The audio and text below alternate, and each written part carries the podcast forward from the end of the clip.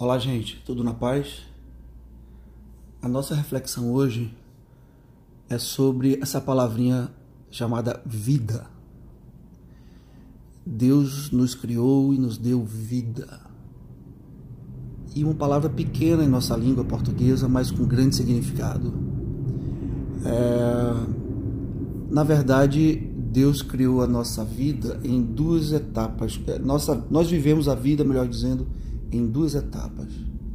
A primeira etapa, aqui na, nesse planeta Terra, é, de uma forma corpórea material. E a segunda etapa, na eternidade ao lado do Pai. É fato que todos nós somos meio que doutores nesta vida aqui. É? Temos sonhos, projetos, enxergamos um futuro, desejamos muita coisa, mas a maioria de nós pouco se interessa ou pouco sabe da outra vida que continua depois daqui, da segunda etapa da vida, vamos chamar assim. Mas é fato que somos seres imortais. Esse corpo vai perecer, mas a nossa alma, o nosso ser, a nossa consciência, a nossa memória, isso, a nossa parte racional, o nosso espírito permanece para sempre. E o melhor, esse corpo no final ressuscita assim como Jesus ressuscitou dos mortos. Assim como a própria palavra diz que o mar dará seus mortos, a terra dará seus mortos, para que sejam julgados, assim como tantos outros ressuscitaram, é, nosso corpo vai ressuscitar. E vai haver novamente o encontro da nossa alma, do nosso espírito com o corpo, só que agora é um corpo imortal.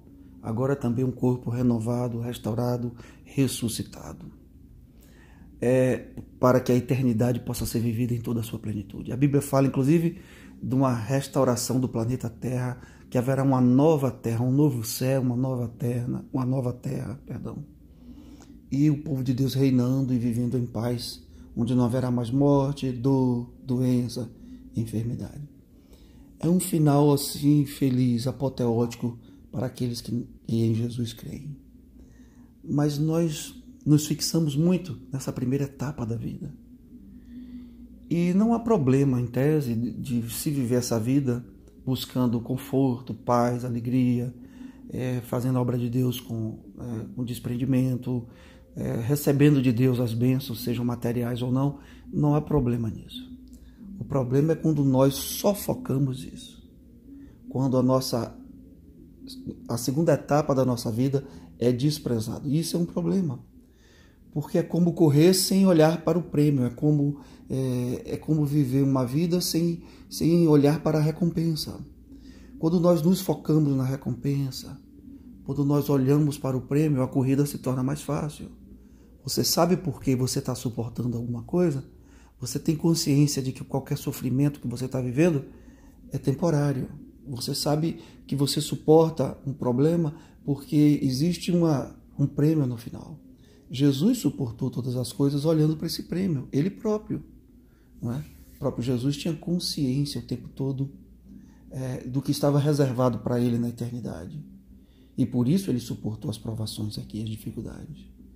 E o cristão que não tem os olhos fixos no prêmio, na recompensa, no trono de Deus, na glória de Deus, naquilo que está ainda por vir, ele corre a vida meio que desesperado, porque quando alguma coisa falha aqui, quando ele não alcança alguma coisa aqui, ele entra em desespero, como a maioria das pessoas que vivem sem Deus, porque para eles é tudo aqui e tudo agora. Se eu não conquistei aqui, eu perdi algo, não é? eu não terei mais, eu sou infeliz.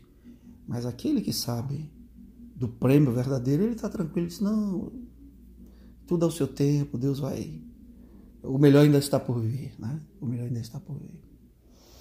A gente tem que fazer uma analogia que eu já comentei em outra oportunidade, nós já comentamos, é, com uma festa, né? Uma coisa, uma festa para entrega é, dos ingressos para uma grande festa. Então você imagina uma grande festa e alguém faça uma festa pequena só para entrega dos ingressos daqueles que foram escolhidos, convidados. E quem vai para essa festa receber o ingresso não pode achar que a festa é só aquilo, não é?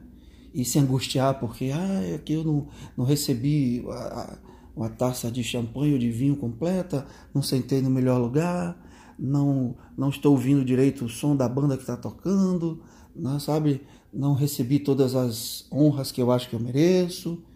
E alguém diz, rapaz, isso aqui é a sua festa de entrega do ingresso. Esteja feliz por receber seu ingresso.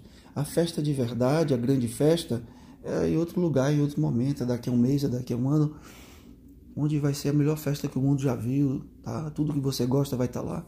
Então não se angustie, não, sabe?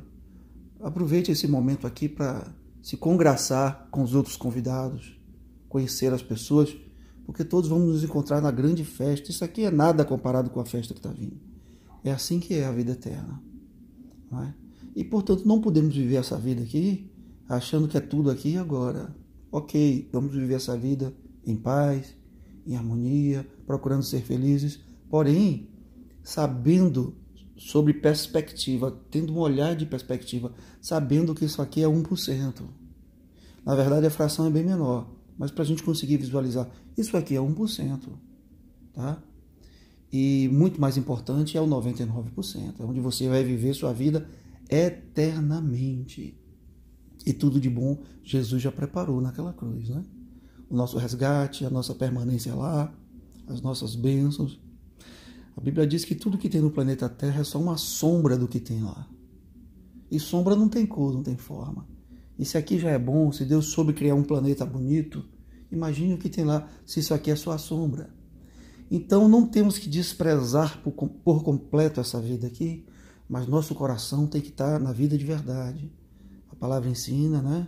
Temos dito que onde está o nosso tesouro, está o nosso coração que possamos estar com o nosso tesouro no trono de Deus, na vida eterna, na presença de Deus, de Jesus, dos santos, dos anjos, vivendo aquela eternidade sem dor, sem problema, sem necessidade de se matar de trabalhar, sem doença, sem perdas, com os nossos amados ressuscitados ao nosso lado, vivendo a vida plena ao lado do Senhor Jesus.